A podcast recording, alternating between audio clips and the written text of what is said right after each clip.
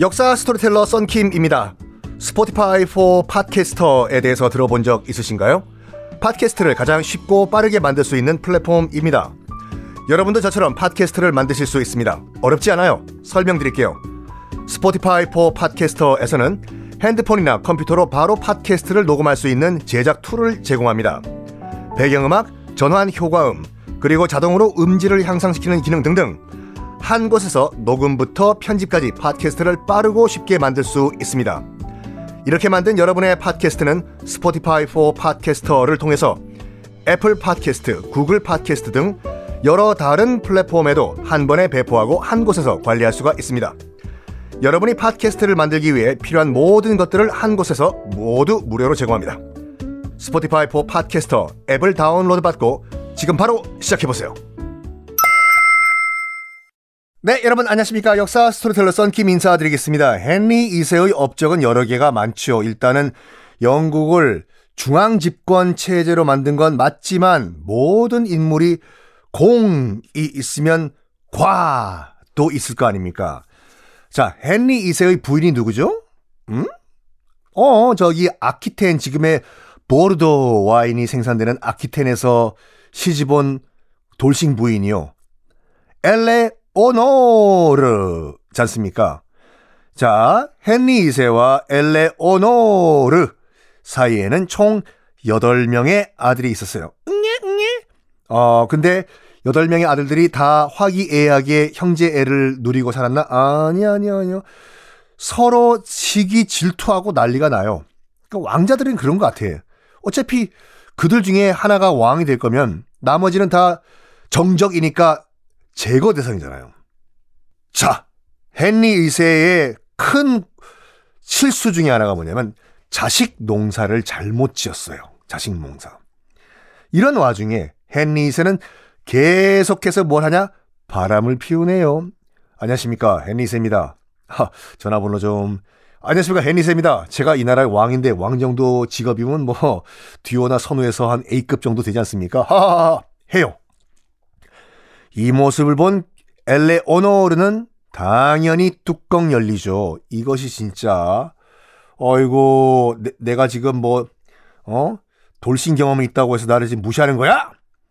하면서 뭐 하냐면 너 한번 삐 대봐라. 바람 피는 남편을 골탕 먹이기 위해서 뭐 하냐면 가뜩이나 치고받고 싸우는 형제들, 아들들 간의 경쟁 시기를 부추겨요. 야, 아무리 봐도 왕은 막내가 될 것 같아. 야, 아무리 봐도 왕은 둘째가 될 것 같아.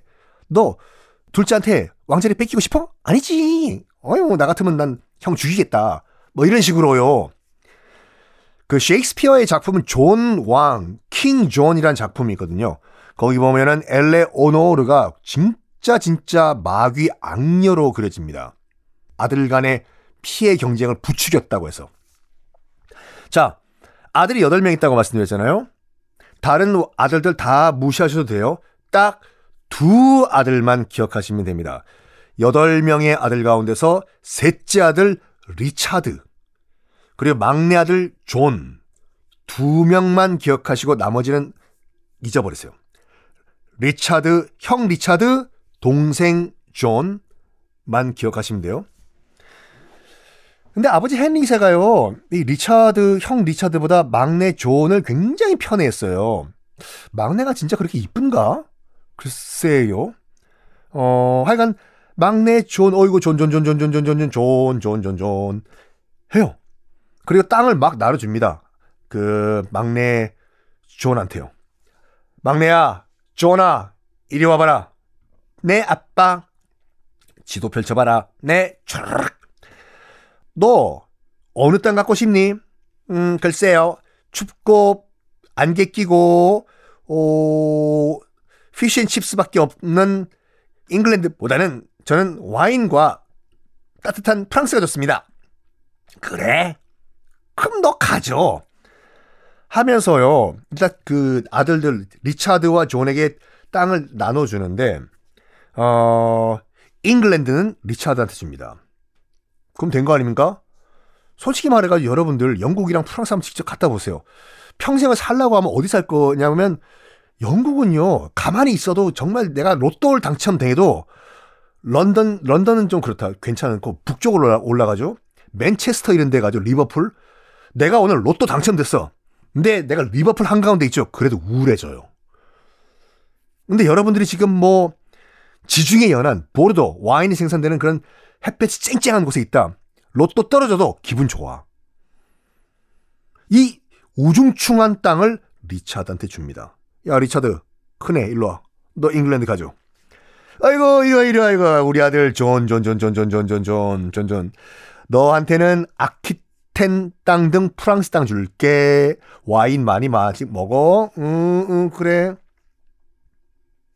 이걸 딱 봤을 때, 리차드가 뭘 어떻게 생각했냐면, 아무리 봐도 다음 왕자리를 우리 아빠가, 헨리 2세가 막내 존한테 줄 것 같아요.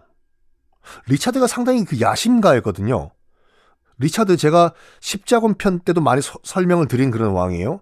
설마 그 사자심 왕 십자군 원정 때 갔던 그 용맹한 왕 리차드 아닌가요? 맞습니다. 그 왕이에요. 리차드가요. 지금 영국 국회의사당 앞에 딱 동상 서 있는 바로 그 왕이요. 이 야심가 리차드가 봤을 땐 왕위, 왕자리, 막내한테 넘어가는 거 볼 수가 없죠. 그래가지고 아버지를 대상으로 한 반란을 일으키려고 합니다. 딱 보면 그 영국판 킬방원 이방원이에요. 아버지 태조 이성계 가둬버리잖아요. 왕자리 막내 이방석이한테 줘버리려고 하니까 어, 지금 보니까 딱 맞네. 왕자의 난이네 조선에요. 이방원이 아빠 가둬버리고 그 왕자리 넘기려고 했던 배다른 동생 그 이방석이 죽여버리는 거. 야 강의할 때 써야지. 자, 하여간, 어, 아빠에 대한 반란을 일으켜, 리차드가요. 자기 혼자서는 아빠를 이길 수가 없으니까 프랑스에 SOS를 쳐요. 뚜루뚜뚜루뚜루뚜루뚜뚜 당시 프랑스의 왕은 누구였냐면 필리프 2세라는 왕인데요. 이, 이 양반도 제가 십자군 전쟁 때 설명 다 드렸어요. 필리프 2세한테 전화 때려가지고 여보셔 상황이 지금 여기 잉글랜드 상황이 이렇게 이렇게 되는데 어? 나 리차드가 왕 되기 좀 도와주셔. 그래? 그럼 우리 프랑스에게 뭐 떨어지는 개편 같은 거 없나? 어, 있겠죠. 뭔가 드릴게요. 프랑스의 필리페 2세는 이렇게 생각했어요. 지금 이때 내가 리차드를 도와주면 그 어차피 존은 몰락해버리는 거잖아요. 막내는. 그럼 존한테 옛다 너 먹고 너 먹으라 했던 아키텐도 원래 주인인 프랑스가 갖고 올 수 있다고 생각했겠죠. 그래서 어떻게 했을까요? 다음 시간에 공개하겠습니다.